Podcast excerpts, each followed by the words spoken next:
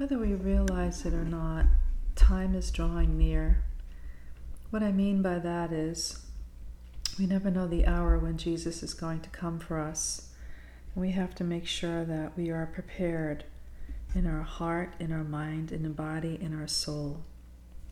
It is important for us as Christians to make sure that we have a clear conscience, which means we have an examination of conscience every night before we go to bed, we reflect upon our behavior of the day and we look at ourselves interiorly to make sure that our soul is clean.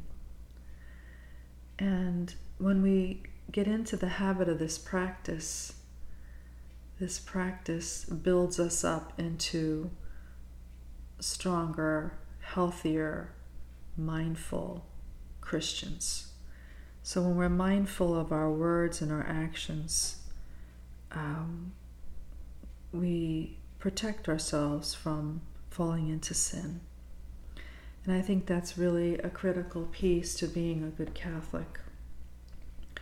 I think it's important that we tap into the well of confession and use it often with a priest that we trust and when we purify ourselves from sin, past or present, Jesus is doing his great work in us. He's purifying our soul, he's purifying our minds and our bodies, and he's making us more like him.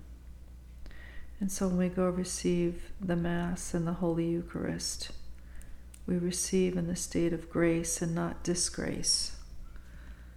So the older we are, the more we know, and the more we grow in our faith, the more we realize how true this is. And there is a difference in receiving Christ in a state of grace.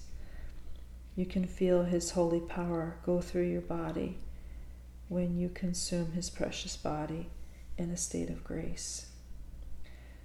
I can't expound upon that enough to you, my brothers and sisters. When we are in a state of grace, we do God's work and we accomplish many wonderful things. We're in a state, if, if we're in a state of disgrace, we accomplish hardly anything worthy of God. So it's important that we take a deep look into ourselves, our mind, our bodies, and our souls to make sure that we keep our body, the temple, clean and we keep ourselves from sinning so we can walk and grow in this faith journey with Christ every single day. When was the last time you had the chance to go to confession? When was the last time you did an examinations of conscience? When was the last time you looked deeply into your soul and cleansed it and purged it of all sinfulness? These are all important questions that we need to consider. And we all reach a point when we say to ourselves, we don't want to commit the same mistake or sin over and over and over again. we want to be moving forward in our faith and not going backwards. So when we walk fully in Christ, we are always ready and we are prepared for a good confession because we want to have the most fruitful life living in Him. Now, there is a difference, and the contrast is real when we don't have God in our life, when we don't examine our conscience, when we don't try to live holier lives. We become more worldly and concerned about the things of the world. But, my brothers and sisters, the world will fade, the world will come to pass but the soul lives on forever.